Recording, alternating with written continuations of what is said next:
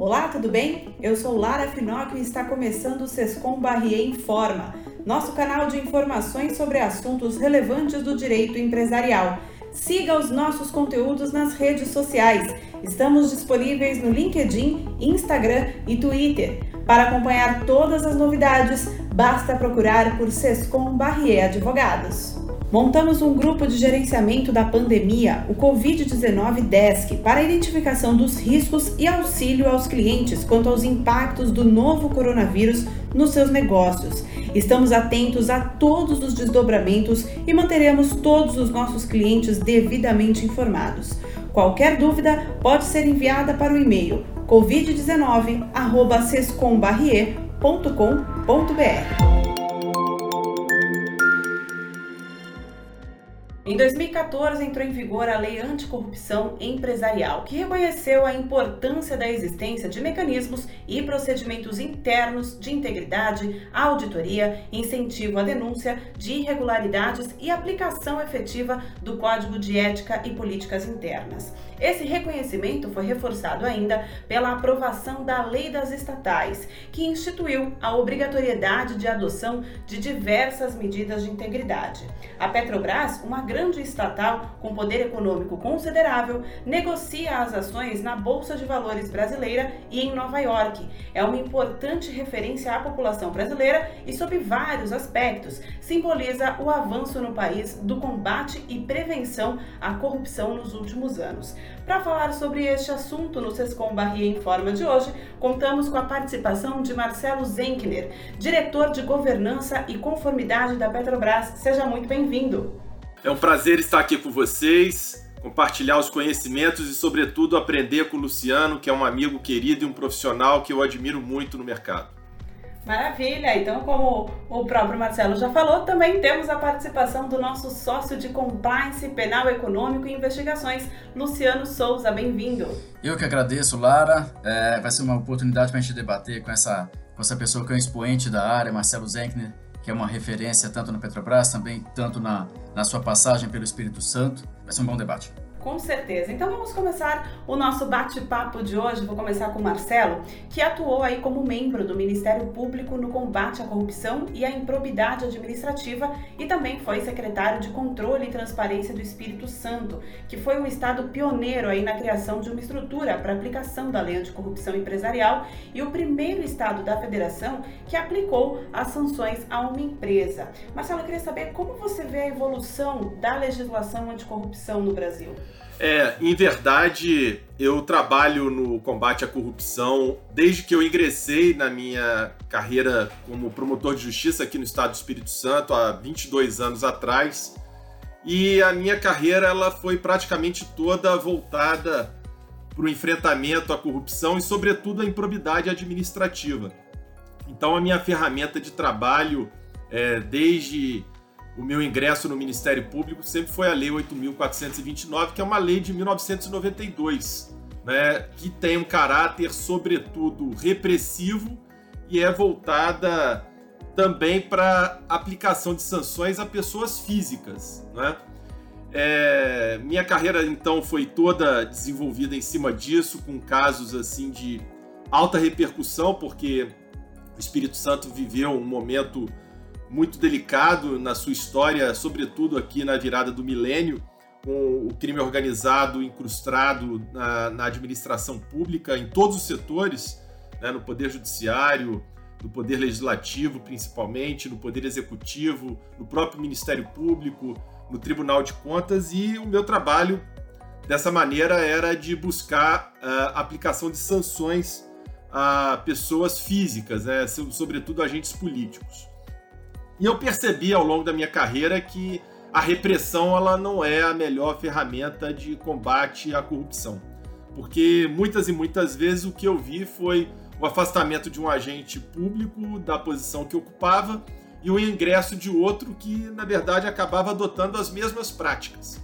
Então chegou um determinado momento da minha carreira que eu percebi que eu precisava fazer um intervalo. Eu fui para a Europa para fazer o meu doutorado é, em Portugal, na Universidade Nova de Lisboa, e foi quando eu tive então o contato com compliance, com a convenção da OCDE, que trouxe medidas absolutamente inovadoras, é, principalmente voltada à prevenção dentro das empresas.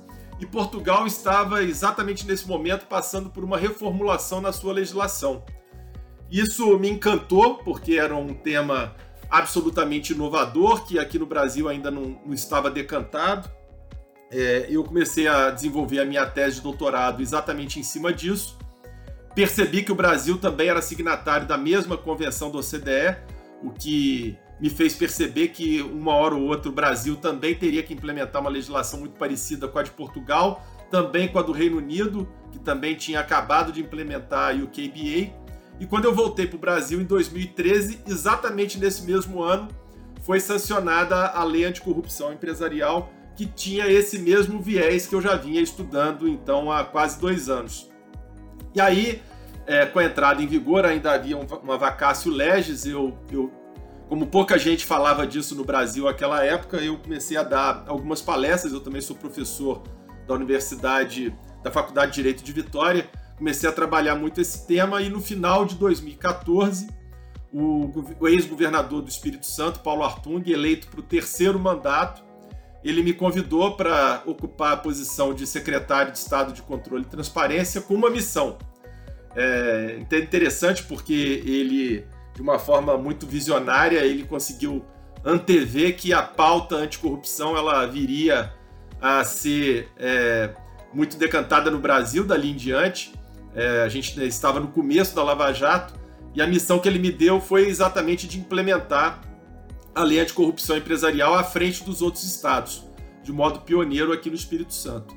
E esse foi um trabalho que me deu uma satisfação e um prazer muito grande, porque realmente foi criada uma estrutura administrativa dentro da Secretaria de Controle e Transparência única e exclusivamente para implementar a lei anticorrupção e o Espírito Santo, assim, foi o primeiro estado a aplicar sanções da lei anticorrupção, foi o primeiro estado a criar uma estrutura administrativa própria para a implementação da lei anticorrupção e até hoje o Espírito Santo é o estado que tem um maior aproveitamento e um melhor resultado nessa área.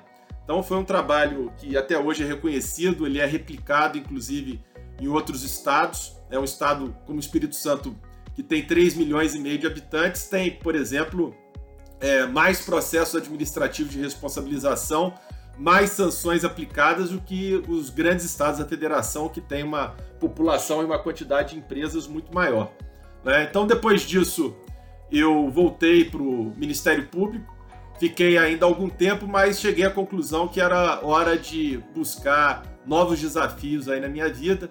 E aí, no, no início do ano passado, no início de 2019, eu pedi exoneração do Ministério Público, é, ingressei na Petrobras, nós vamos falar um pouquinho mais adiante disso, é, como membro do Comitê de Medidas Disciplinares, que é o órgão da Petrobras incumbido de aplicar sanções aos empregados que se envolvem com fraudes, com corrupção, com sanções, com hipóteses de infrações disciplinares de um modo geral, e também as empresas que de alguma forma é, praticam irregularidades nas contratações próprias da Petrobras. E aí, como houve a, é, a vacância do cargo de Compliance Officer da Petrobras, que na verdade assume a nomenclatura de diretor de governança e conformidade, houve uma seleção feita por uma empresa de headhunter, que é a mesma que já havia me selecionado para a posição no CMD, e eu acabei sendo escolhido como diretor de governança e conformidade da Petrobras, onde eu estou aí então desde o início de setembro do ano passado. Que carreira incrível, né? Não podemos deixar de, de pontuar isso. E aí queria passar para o Luciano, porque tiveram muitas evoluções aqui no marco jurídico brasileiro, até como o próprio Marcelo falou. E foram é, evoluções dentro do combate à corrupção. Luciano, como as empresas brasileiras têm buscado reduzir a exposição ao risco de escrutínio e também de sanções das autoridades? Bom, Lara, só pegando um pouco no gancho do que o Marcelo falou, é, realmente talvez a gente tenha que, para ter esse cenário e voltar no ano de 2013. De fato, em 2013 a gente teve aí a, a lei anticorrupção que trouxe para o nosso ordenamento vamos dizer que trouxe para o ordenamento, porque apesar de que ela não obrigue, mas de uma certa forma ela começou a, a, a, trazer um novo dado que é um programa de compliance. O que, que a gente tem do ponto de vista de empresa, né? Lá em 2013, o que a gente percebeu do ponto de vista privado é que a grande, a primeira grande onda foi das empresas multinacionais, foram das empresas multinacionais. Elas trouxeram suas regras lá de fora. A gente chamou a época de tropicalização, ou seja, ela pegou o, os programas de compliance lá de fora, das regras que já existiam no, no, no Reino Unido, nos Estados Unidos, se adequaram ao nosso é, ordenamento jurídico nacional e começaram a, a, a cumprir as regras. É, como uma segunda onda, o que a gente começou a perceber foi que as grandes empresas brasileiras começaram, é, depois de um ano, dois anos, a se preocupar com isso. Por quê? É, um dos grandes pilares aí do programa de compliance é não apenas você olhar para dentro da tua casa, mas você olhar também para os seus fornecedores, olhar para quem está lá de fora. Então, as empresas que, de uma certa forma, é, negociam ou têm contratos com essas empresas maiores começam, de uma certa forma, ter que assumir compromisso, inclusive de ter regras internas. É, e com isso, o que a gente percebe nos últimos seis anos, cinco, seis anos, é que essas ondas vêm paulatinamente avançando sobre as demais empresas, ou seja, começaram com as empresas internacionais, depois com as grandes nacionais. É, hoje a gente já percebe um movimento muito forte das empresas de médio porte. Elas estão aí de fato buscando é, ter, enfim, seus programas de compliance. Claro que aqui a gente tem que deixar sempre muito claro que o programa de compliance ele não é um para todos. Ele, ele tem que observar o setor que está sendo é, implementado, o tamanho da empresa, qual que é o, o, quais são as principais vulnerabilidades dela. Então, dentro desse contexto, o que a gente tem visto realmente é que as empresas têm buscado isso. É claro que você tem um drive da lei, você tem um drive inclusive público, porque cada vez mais você tem é, municípios e estados pedindo, exigindo melhor, né, é, empresas que tenham seus programas de compliance, e com isso você começa em uma, uma escala menor, mas já começa a ser visível que pequenas empresas também se preocupem com a, a, a com, seus, com as suas regras internas. É, eu acho que vale nota aqui, Lara, é um ponto, é, e isso foi me chamou bastante atenção, Marcelo. É, durante essa pandemia, é, as empresas estão realmente começando, talvez, é, deixar de apenas seguir regras e realmente começar a se preocupar com essa mudança de cultura. Então, inclusive com as doações, quando elas estão buscando compras públicas, participar de compras públicas, elas estão buscando cada vez mais é, estar preparadas. Então, assim, é, buscando aí se precaver, buscando é, não simplesmente, ah, eu quero doar para qualquer pessoa, eu quero doar para qualquer entidade, sem buscar saber quem é essa entidade, sem buscar saber é, é, é se existe alguma, alguma regra ou não para fazer essa doação. Então, no meu ponto de vista, o que eu vejo realmente é uma evolução é, nesse quadro de preocupação das empresas. Eu considero isso extremamente salutar é claro que a gente ainda encontra algumas empresas que resistem, a gente encontra algumas pessoas que é, pensam, é, imaginam isso como uma. É, já escutei isso de algumas pessoas, como uma certa utopia, mas o que eu acredito é que, de fato, é, e daí eu acredito que a, a, operação que a gente teve aí nos últimos anos, a chamada Operação Lava Jato, foi um grande catalisador nesse sentido de mostrar realmente a importância de, de você ter regras internas. É claro que as regras internas é, não devem ser aí algo que ingesse o, o, o, dia a dia da empresa, mas que de fato você consiga ser, é, ter ali um turning point para que comece a ter uma mudança de cultura para dentro de uma, para que tenha aí um ambiente mais saudável eticamente, para que todo mundo possa concorrer de uma forma mais, é, mais salutar. Com certeza. E aí, Marcelo, pegando até o gancho do que o Luciano falou sobre voltar lá para 2013, a gente teve um grande aprendizado proporcionado pela Operação Lava Jato. E aí eu queria saber como que está a estrutura, como, aliás, como está estruturada a área de compliance da Petrobras e como funciona o programa Petrobras de prevenção da corrupção. É, eu sempre escuto os meus colegas compliance officers reclamando que eles sempre têm uma estrutura muito enxuta e uma quantidade de pessoal muito pequena. E eu não posso reclamar disso porque talvez eu esteja aqui funcionando como compliance officer da maior estrutura de compliance do mundo. Né? Porque eu tenho hoje, dentro da diretoria de governança e conformidade, 386 profissionais.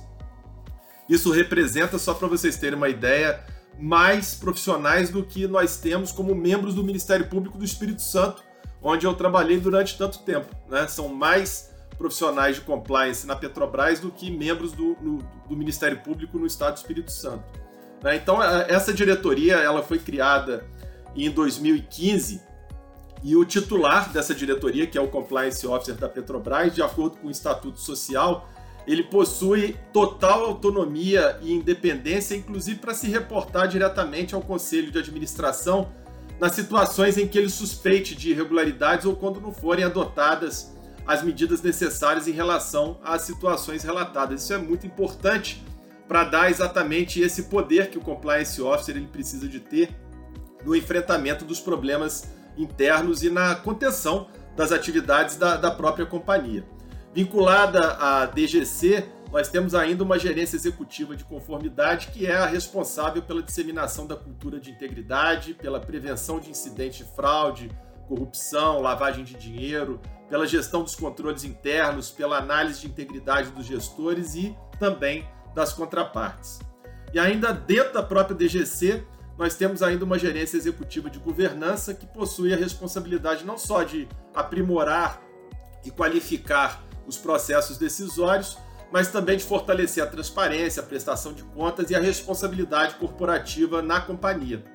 A gente tem ainda, por fim, uma gerência geral de investigações internas, que é a gerência de integridade corporativa, que é responsável então por receber as denúncias que vêm da ouvidoria e conduzir as investigações internas, inclusive em relação à fraude, corrupção e lavagem de dinheiro.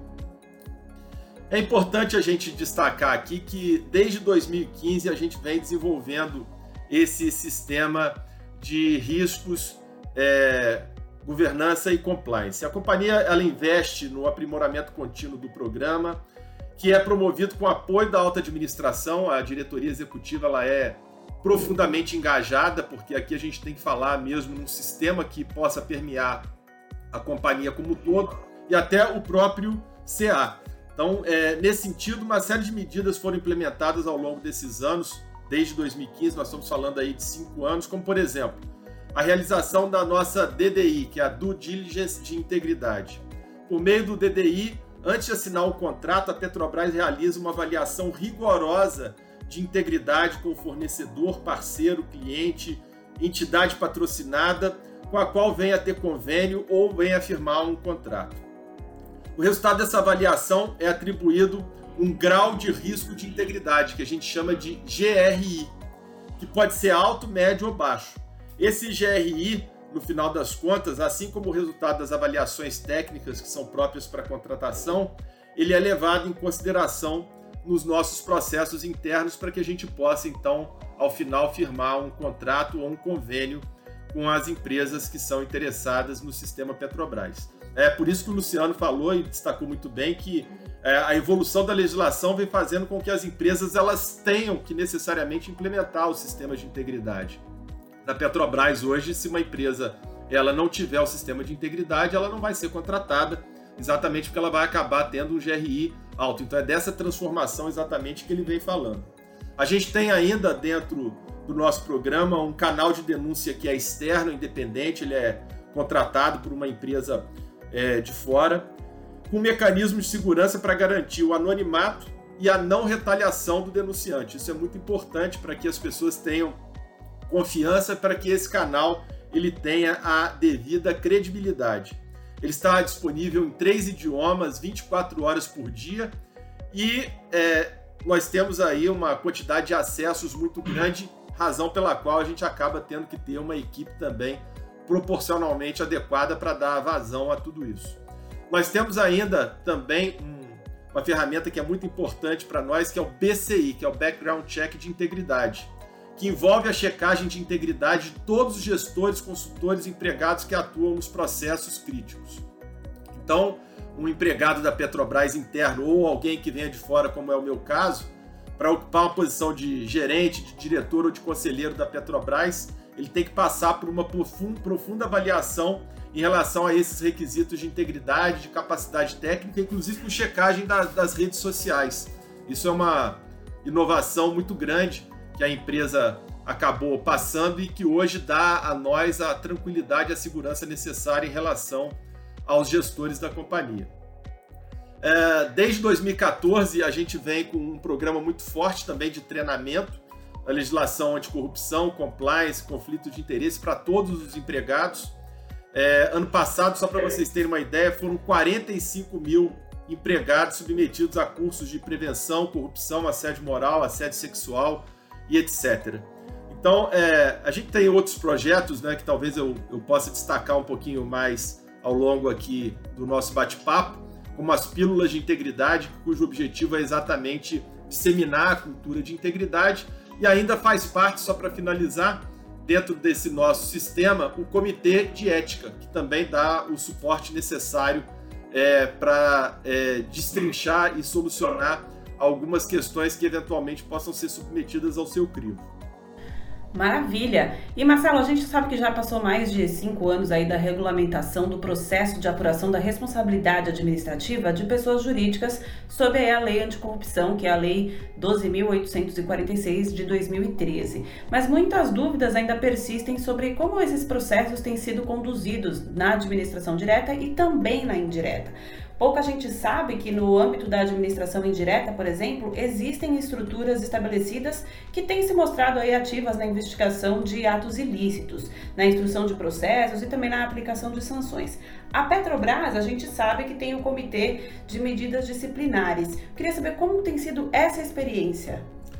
Olha, o Comitê de Medidas Disciplinares também é um órgão absolutamente pioneiro dentro da estrutura empresarial brasileira. A Petrobras é, foi a primeira a criar uma estrutura dessa natureza e ele funciona com três membros. É um colegiado, é, sendo um membro coordenador, que é o empregado de carreira da Petrobras, e dois membros externos. Né? É, a formação original contava como membros externos comigo, e com a Adriana Dantas, que é uma profissional também do mercado muito conhecida, que trabalhou durante muito tempo no BMA, ela tem uma experiência internacional fantástica.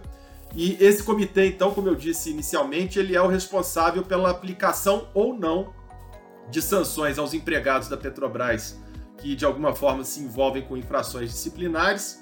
E também, esse é o ponto de destaque, é, é, responsável pela aplicação das sanções previstas na Lei 12.846, que é a Lei Anticorrupção Empresarial. Por que, que esse comitê ele é tão importante? Ele é importante em primeiro lugar, porque ele é um comitê absolutamente isento.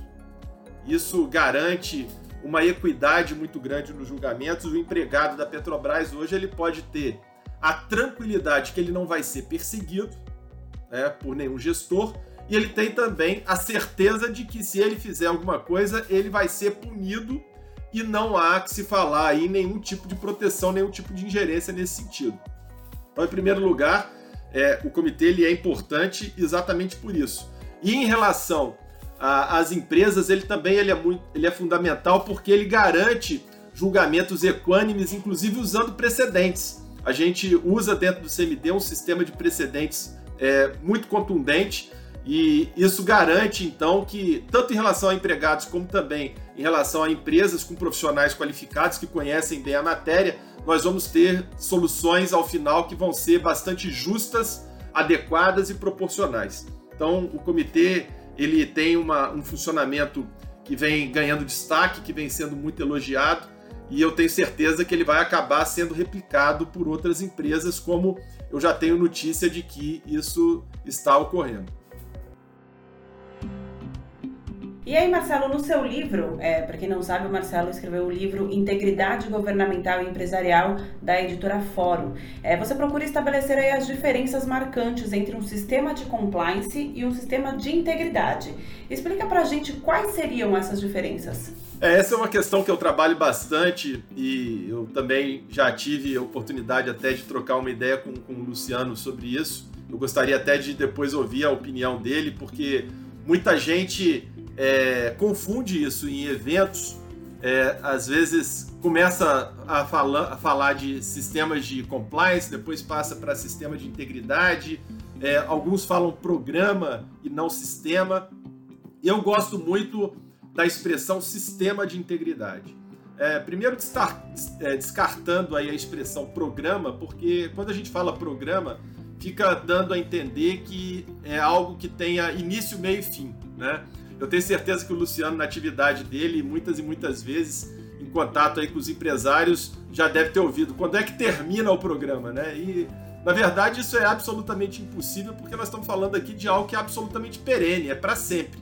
É, o que vai acontecer é um aprimoramento constante. Então, por isso eu é, uso sempre a expressão sistema para destacar exatamente a necessidade de nós criarmos dentro da empresa uh, um sistema que garanta a sustentabilidade daquele tripé de prevenção, de detecção e de correção que é a base do compliance. Né? Agora, é, as grandes empresas, principalmente nos Estados Unidos, elas já estão dando um passo à frente, porque é, se você pensa apenas e tão somente naquela estrutura formal e objetiva de um sistema de compliance à luz do artigo 42 do decreto 8.420, você não consegue efetivamente fazer com que a companhia absorva uma cultura de integridade. Isso é muito importante. É, eu tenho uma base no meu livro para explicar bem como que funcionam os membros de uma organização. É, e me reportando aqui ao Luiz Moreno Ocampo, que divide é, os membros de uma organização em três categorias: os verdes, os amarelos e os vermelhos. Né? Quem seriam os verdes, quem seriam os amarelos e quem seriam os vermelhos? Então vocês imaginem uma sala hermeticamente fechada, dentro dessa sala uma mesa, em cima dessa mesa uma pilha de dinheiro e no canto da sala uma câmera filmando. O verde, que é o íntegro, você pode deixar ele dentro dessa sala durante uma hora, durante um dia inteiro, durante uma semana, durante um mês. Você pode desligar a câmera que ele vai proteger aquele dinheiro para entregar para o verdadeiro dono. O amarelo, que a doutrina especializada, depois a gente pode, numa outra oportunidade, tratar de chama de honestos, entre aspas, é aquele sujeito que você coloca dentro da sala, ele vai permanecer ali estático, mas se ele tiver certeza que a câmera está desligada ou que vai haver ali o manto da impunidade sobre qualquer conduta irregular que ele venha cometer, ele vai subtrair uma parte daquele dinheiro, desde que ele não seja descoberto. E o vermelho, quem é o vermelho? O vermelho é aquele sujeito que subtrai o dinheiro todo e subtrai a câmera. Né? É o desonesto por natureza. É o que pega de tudo, né? E ele faz qualquer negócio. E o Moreno Ocampo, ele propõe, isso é muito interessante, é, é claro que essa é só uma estimativa, e de um modo geral, dentro das organizações, nós temos 15% de verdes, 15% de vermelhos e 70% de amarelos. Então isso é interessante aqui só para justificar o desenvolvimento do meu trabalho no livro.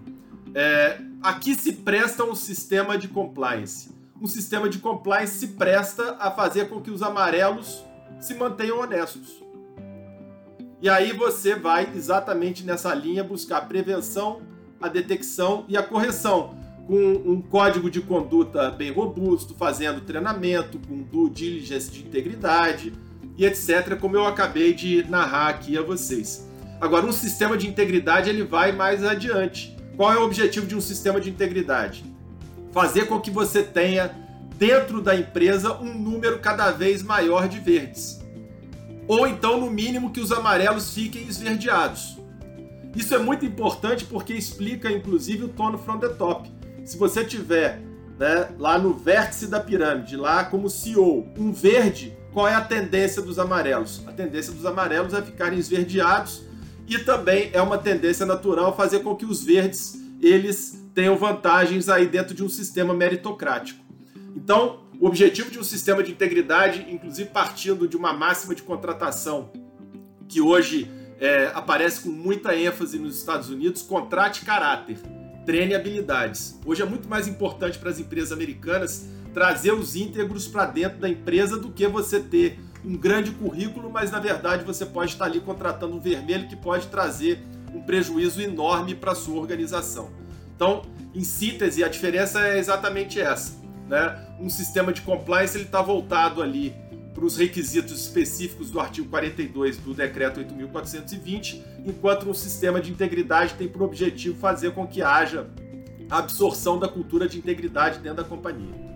Maravilha, Luciano. Como o próprio Marcelo tinha pedido, ele queria saber a sua opinião dentro disso tudo, né? Para fazer falar da sua experiência. Claro, claro. Bom, Marcelo, é, primeiro assim, eu li o seu livro é, de cabo a rabo, tá? De parabéns. Concordo bastante com essa designação que você colocou e com essa diferenciação que você faz entre compliance e integridade.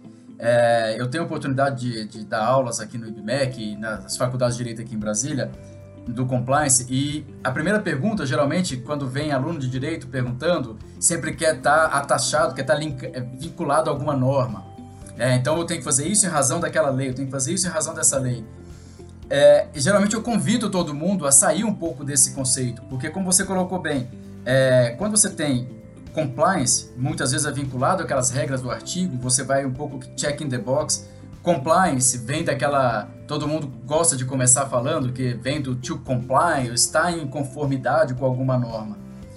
Mas eu concordo total. Isso talvez pode ser é, uma das facetas do, do, compliance ou dessas regras. É, mas de fato você consegue um amadurecimento do seu programa ou mesmo uma, é, uma, um engajamento maior da sua equipe ou mesmo da, da, da sua cultura, da, da sua empresa, quando você sobe um degrau, quando de fato você passa a ter uma integridade eu considero isso sempre, eu, eu, digo que é uma mudança, na verdade, da cultura. Muito mais do que, eu concordo com esse seu ponto de ou você ter mais verdes ou esverdear os brancos, os, os amarelos, é, é perfeita essa metáfora. Para mim, é como quando você fala em esverdear os amarelos, é quando você de fato tem a mudança de cultura, que é aquilo que o programa, enfim, que todo mundo se convenciona a chamar de programa, tudo aquilo que esse sistema de integridade, na verdade, quer. Eles não querem que é, a gente simplesmente é, cumpra regras. Talvez é esse o, é, é, o ideal que tenha toda alguns empresários quando falam que o compliance engessa, porque ah, vai ser mais uma regra interna.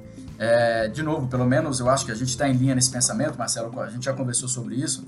É, para mim, com, o compliance, na verdade, quando a gente tem a evolução para integridade, é você buscar a mudança da cultura. É, e isso não é uma coisa utópica, isso é uma coisa de fato, é uma coisa que você muda.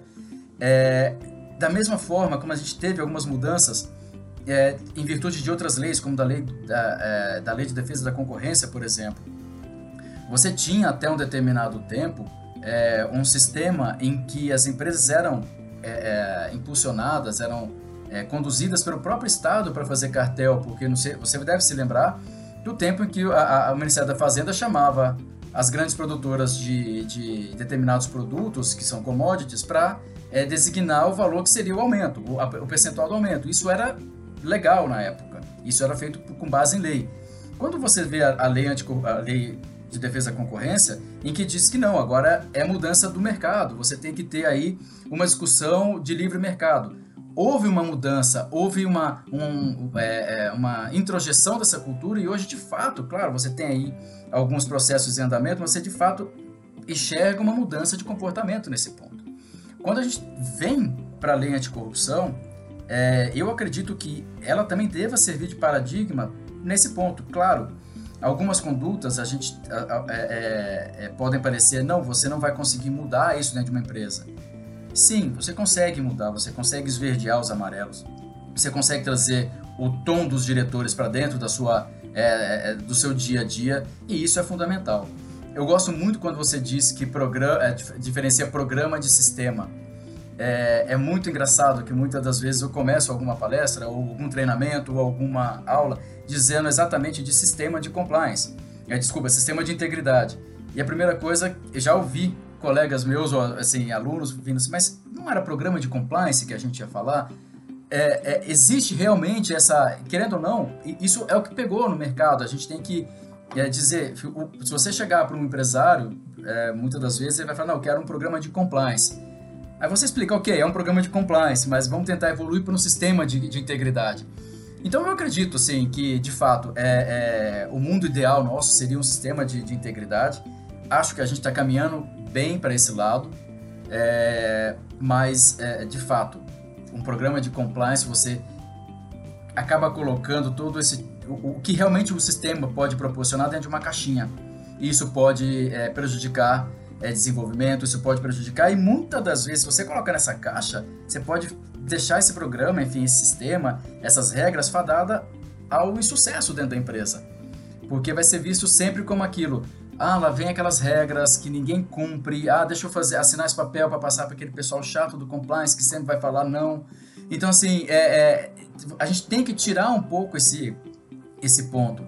É, integridade, o departamento, o diretor de compliance, o diretor das, de conformidade, independente desse nome, vai gerir um sistema de integridade que, na verdade, são parceiros do negócio, são parceiros de todos os outros diretores. É, quando a gente tem esse contexto, é, pelo menos a minha experiência, sabe, Marcelo, Lara, a, a, gente vê a fluidez do programa, a gente vê de fato que, as pessoas vestem a camisa na organização e de fato alcançam o objetivo que, é, que, que, que é proposto para um programa como esse, para um sistema como esse. Com certeza, excelente colocação, Luciano. E aí, a gente tem que falar que a Petrobras hoje em dia tem dado um exemplo para as demais empresas brasileiras em termos de governança e integridade. Considerando que você, Marcelo, está aí há quase um ano à frente da diretoria de governança e conformidade da Petrobras, queria saber qual é o saldo e quais foram os resultados obtidos por enquanto. Olha, eu acredito que o saldo ele é profundamente positivo, né? Porque eh, eu encontrei quando cheguei um sistema de compliance muito robusto, Luciano. É um sistema de compliance muito bem implementado, com um preenchimento total de todos aqueles requisitos lá do decreto 8.420 rodando muito bem. Mas a cultura era exatamente essa que você falou, de você enxergar é, a, o setor específico de compliance da Petrobras como algo burocrático, algo enfadonho, algo que atrapalha o negócio, algo que de alguma forma tira da Petrobras a devida competitividade. Então a, a imagem era muito ruim. Eu falo até que é, o que aconteceu com a Petrobras é que a gente não tinha, na verdade, praticamente controle nenhum. A, veio a Lava Jato e fez com que a Petrobras, então, estabelecessem controles muito rígidos. Né? Então, o que, que acontece aí? A gente tem o pêndulo saindo de uma posição e indo para outra diametralmente oposta. Né? O que eu estou fazendo na Petrobras e o meu trabalho tem sido todo ele voltado para esse objetivo é colocar o pêndulo no lugar certo. Né? Nós não podemos ter nem uma situação dentro de uma empresa que não tenha controle nenhum, mas a gente também não pode ter controles que acabem enrijecendo, engessando toda a operação da empresa. Né? Então, o compliance ele tem que ser um parceiro. É até um dos pontos que eu também trato no meu livro, é, você não pode enxergar o sistema de integridade como sendo areia nas engrenagens da empresa, e sim como sendo óleo nas engrenagens. Né? O compliance ele tem que ser um parceiro do gestor que quer fazer a coisa certa. Eu também já fui gestor e eu sempre quis me cercar dos controles adequados para que eu pudesse ter segurança na realização dos negócios. Então, é, eu procuro ver sempre o sistema de integridade dessa maneira. E aí eu queria aproveitar o tempo aqui para falar de um dos projetos que mais me encantam, que é exatamente o das pílulas de integridade. Né? Então é dentro desse desafio que o Luciano acabou de é, reportar, de você fazer com que haja a absorção da cultura de integridade, nós temos hoje na Petrobras é, aproximadamente 47 mil empregados. Né? Então, como fazer com que a mensagem de integridade chegue a cada um desses empregados? É, nós temos uma ferramenta de comunicação interna que é o Workplace, e funciona como se fosse uma rede social para toda a empresa, é, que os empregados podem usar exatamente para que haja uma comunicação mais efetiva e espontânea, e a alta administração participa diretamente dessa comunicação. Isso dá a possibilidade aí da gente exercitar o tono from the top, que é um dos, dos é, elementos mais importantes de qualquer sistema, seja ele de compliance ou de integridade. Então eu desenvolvi um projeto que é chamado de Pílulas de Integridade. Toda semana nós divulgamos dentro desse canal, que é acessado por todos os empregados, uma mensagem muito curta, muito objetiva, falando de integridade e como que essa integridade ela pode ser utilizada no dia a dia da atividade laboral. Então é o empregado ele olhar para aquilo e extrair dali uma mensagem importante que pode fazer com que ele aprimore ali o seu trabalho. Então a gente usa assim grandes, grandes personalidades do mundo político, do mundo esportivo, do mundo das relações sociais, etc. Por exemplo, só para ilustrar, é, uma das pílulas de integridade que nós produzimos foi sobre o Roger Federer, é, num torneio é, internacional do qual ele participou. Ele é, faz, ele realiza o saque e o saque vai para fora. Só que é, o juiz de linha não acusa, acusa como se fosse dentro, né? E o adversário é, fica achando que havia sido um ace e ele já se prepara para fazer o segundo saque. E aí é interessante que o adversário vira para ele e fala assim: Roger, você vai sacar, foi dentro a bola. Ele, não, eu sei que foi fora. E faz o saque novamente para a segunda bola, exatamente para demonstrar que para fazer o certo não precisa ter ninguém fiscalizando a gente. Nós temos que fazer aquilo que é certo, independentemente de controles, para que a gente tenha mesmo a integridade ali como é, a, o verdadeiro, a verdadeira bússola do, do, da realização dos negócios. Então isso é muito mais importante. Se você tem a boa fé ao seu lado, você quer fazer aquilo que é certo, é, você vai estar sempre protegido. E aqui nós estamos já na décima edição da Pílula de Integridade, Luciano. Só para vocês terem uma ideia do poder que isso tem, eu trouxe aqui, aqui alguns números. É, foram 61.173 visualizações, 3.213 curtidas, 378 comentários positivos e 145 compartilhamentos. Então isso vai fazendo com que essa mensagem de integridade ela vá sendo transmitida para os quatro campos da organização. É um jeito aí de viralizar a, a mensagem positiva da Petrobras para todos os funcionários, né? Exatamente. Muito legal. E agora falando um pouquinho sobre futuro, né? Queria até saber a opinião do Luciano, porque o que você vê, Luciano, para o futuro do compliance no Brasil? Porque muita gente está falando aí que a gente vai viver o um novo normal, né? Para você, como será esse novo compliance pós-pandemia? Pois é, Lara, é, esse é um ponto, né? Esse novo normal que é o grande é, desafio nosso aí na, na, do que vem por aí depois de pandemia. É, para mim, mais do que nunca, eu acredito que vai ser é, a resposta que os compliance officers, enfim, que o, que o sistema de integridade der às empresas nesse momento, enfim, como eu disse antes, a, a, a importância dele ser um parceiro de negócio e toda a, organização entender é, o compliance, como bem colocou Marcelo, como um óleo e não como uma areia dentro do sistema, é, é esse tom da resposta que ela der vai ser fundamental é, para o futuro é, eu acho que mais do que nunca, compliance, é, o departamento de compliance, é, a estrutura do sistema de integridade tem que ser cada vez mais importante estar junto nas decisões de negócio. É, a, gente, a gente sabe, é claro, né, Marcelo? A gente ouve colegas nossos dizendo que algumas empresas, nesse momento de crise, porventura diminuíram aqui ou ali suas equipes, mas o ponto é que a ideia, a cultura, uma vez alterada, enfim, uma vez os amarelos esverdeados, a gente tem que manter essa cultura viva e colocar ela no devido lugar. É, sempre estar ao lado de uma grande decisão. Uma decisão talvez mal colocada, uma decisão talvez que, que tire de rumo a empresa, pode ser que é, cause problema. Então, acredito que como que vai ser esse novo compliance? Cada vez mais ao lado das grandes decisões. É, no dia a dia, é, a gente tem um elemento novo, que não tão novo, mas um elemento que de fato se tornou preponderante agora, que é a questão da, da tecnologia. A gente não tem mais como tirar a tecnologia de dentro de, do, dos sistemas. Então, antes, alguns programas não tinham essa realidade, claro, a gente não sabia que isso ia acontecer. É, hoje é fundamental, até para o dinamismo, para a fluidez desses programas, vamos falar do ponto, do ponto de vista um pouco mais operacional, há que se criar, há que se a, a, adequar aí essas questões tecnológicas. Não tem como você tirar isso do radar, não tem como mais você prescindir de uma assinatura presencial ou do olho no olho. Você tem que criar dinâmicas que repliquem isso no ambiente virtual. Isso eu acho que é, é, é um ponto que não tem mais volta. É, isso vai criar dinamismo e pegando um gancho do que o Marcelo acabou de falar, dessa experiência dele de pílulas do compliance.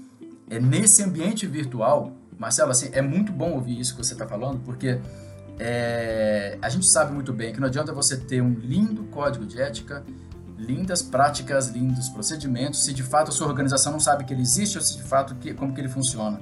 Então você tem que cada vez mais levar isso para dentro da sua organização. E quando a gente fala num ambiente virtual, assim, um ambiente de que a gente ouve falar que muitas empresas vão sair dos seus escritórios, vão ficar um pouco mais remoto, esse compliance do futuro, se assim a gente pode chamar, tem que se preocupar ainda mais com essas pílulas. Vamos, vamos parafrasear o, o, incentivo aí que o nome que o que o Marcelo deu, que a Petrobras deu. É, realmente, cada vez mais a gente tem que levar isso para fora. Não adianta ficar aquela situação hermética dentro do, da sua própria empresa, quando lá no início a gente falava, não, tem que ter muitas vezes um papel colado no mural no, é, na, na sala de refeição.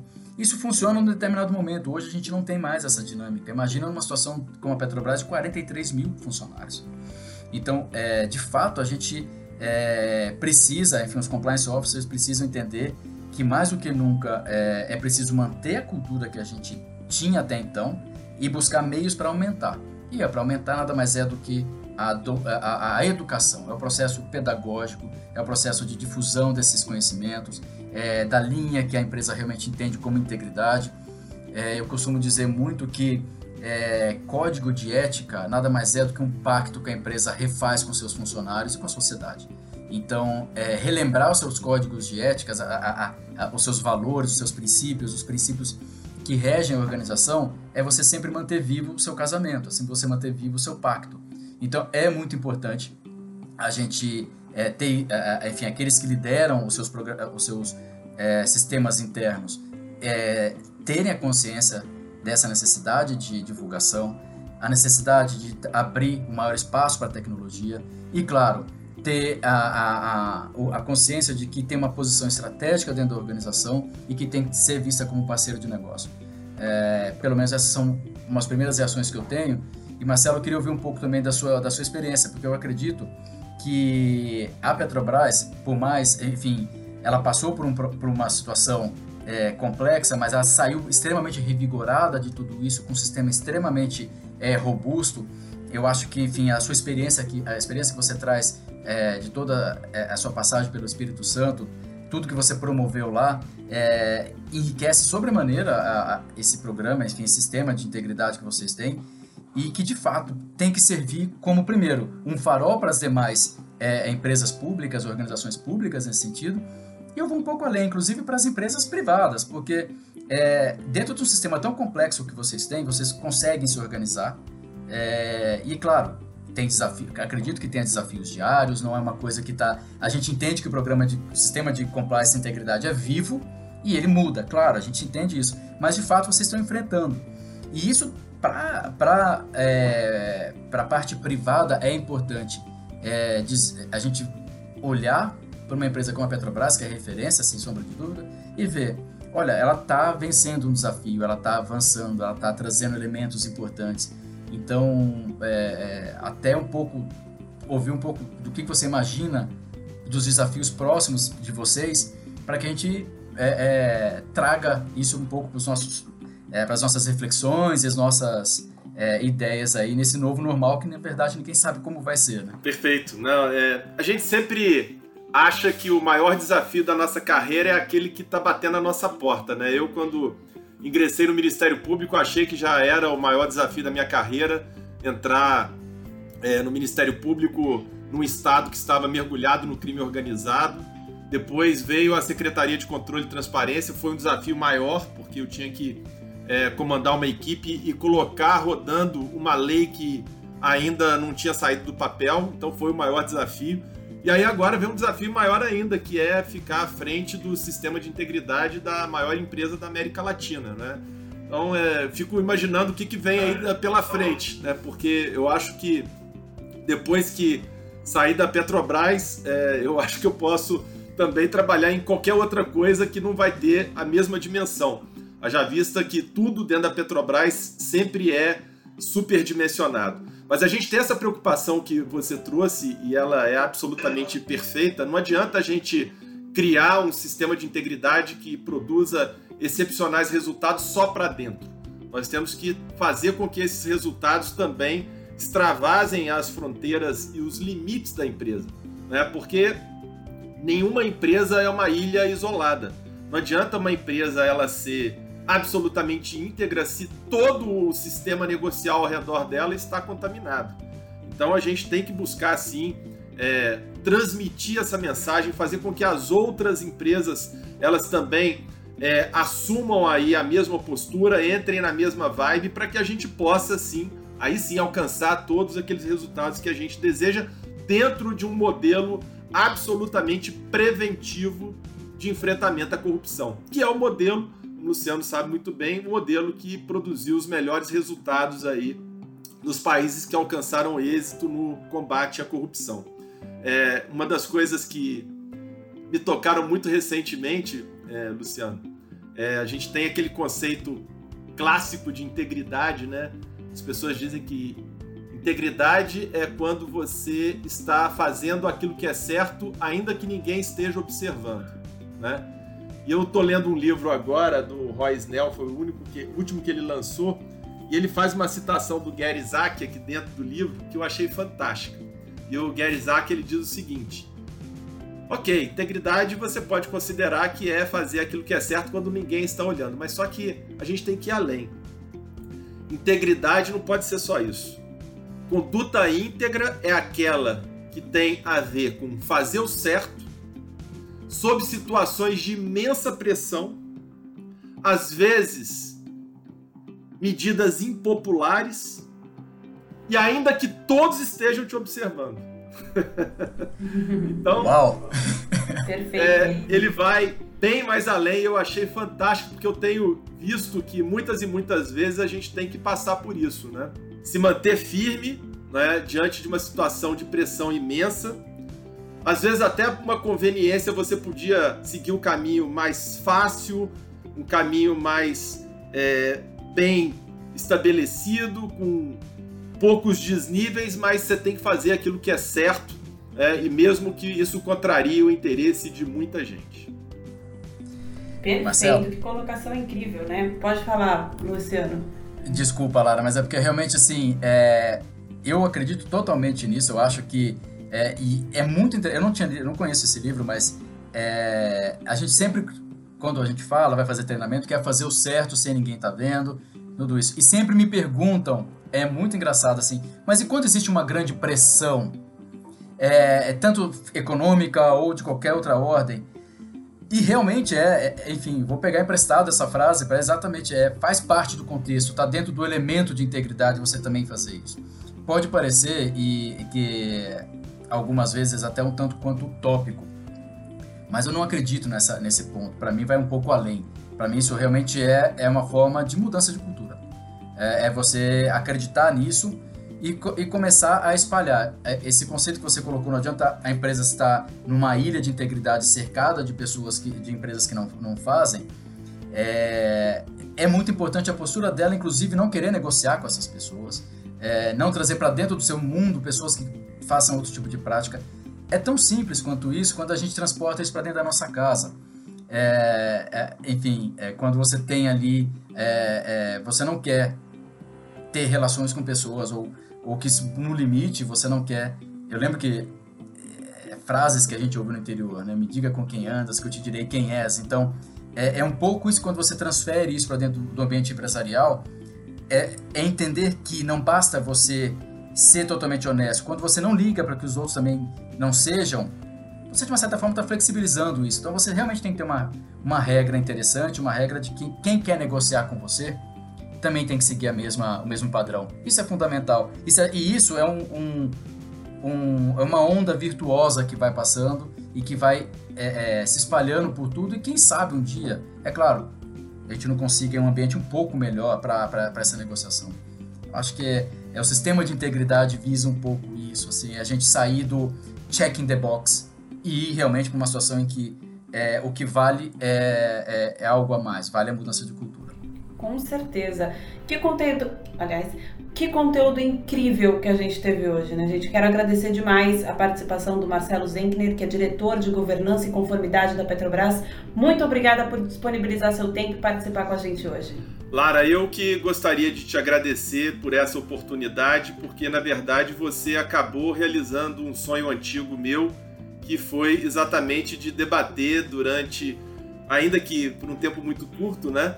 Mas com o Luciano, que é um profissional de ponta no Brasil, um profissional que eu admiro, meu professor também de compliance e, enfim, é, ter aqui essa oportunidade de aprender um pouquinho com ele, você acabou me proporcionando a realização de um sonho que eu já tinha há muito tempo. Então, só tenho a agradecer mesmo a vocês e deixar aqui a minha gratidão e a minha admiração registrada em relação ao Luciano pelo profissional que ele é e pela pessoa maravilhosa que ele é. Que honra, é um prazer para nós da Sescom Barrier ter você aqui com a gente, ainda fazendo todos esses elogios. Muito obrigada.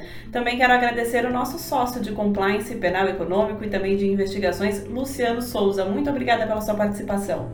Lara, eu que agradeço também pela sua condução. Foi, enfim, excelente a forma com que você conduzir o nosso debate aqui. Marcelo, não tenho nem palavras para te agradecer. Você sabe da, da admiração mútua que, mútua que eu tenho por você, é, das nossas discussões é, é, longas por telefone sobre compliance, integridade, questões aí que a gente tentou trazer um pouco para essa discussão aqui. É, que seja o primeiro de vários debates, enfim, é, é, sempre muito bom. Eu que, eu que aprendo com você, você está numa, numa posição em que diariamente a gente se socorre dos seus ensinamentos aí para tentar aplicar para os nossos clientes aqui, para deixar um ambiente mais é, seguro e em compliance aí com, a, com as regras mais modernas. É, de fato, obrigado realmente por, por ter dividido esse tempo com a gente aqui e fica o convite para os próximos. Ok? Vamos, vamos ver se a gente consegue organizar um outro aí. Obrigado mesmo. Com certeza terão próximos. O Sescom Barrier em Forma de hoje fica por aqui. Espero que tenham gostado e até a próxima edição.